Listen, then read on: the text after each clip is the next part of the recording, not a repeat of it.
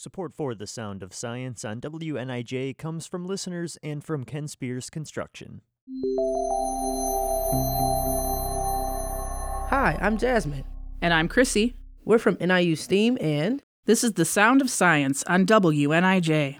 Continuing in our celebration of Black History Month, we are looking today at the contributions that African American scientists and inventors have made to vitally impact the technology and improvements that we see in our everyday lives.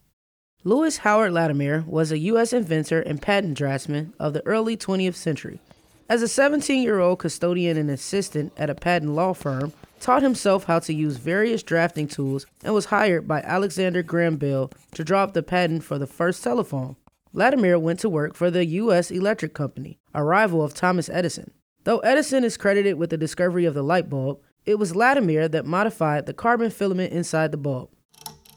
Without these modifications, light bulbs were inefficient and not practical for everyday use. Latimer is also responsible for inventing what would eventually lead to the modern air conditioner and pursued a patent for a safety elevator that would prevent people from falling out of the elevator and into the elevator shaft. Garrett Morgan was an American inventor, businessman, and community activist during the late 1800s and early 1900s. Morgan has made a strong mark on safety and has saved countless lives as a result. In 1913, he opened the National Safety Device Company and patented a smoke hood that would later be used as a precursor to World War I gas masks worn by soldiers.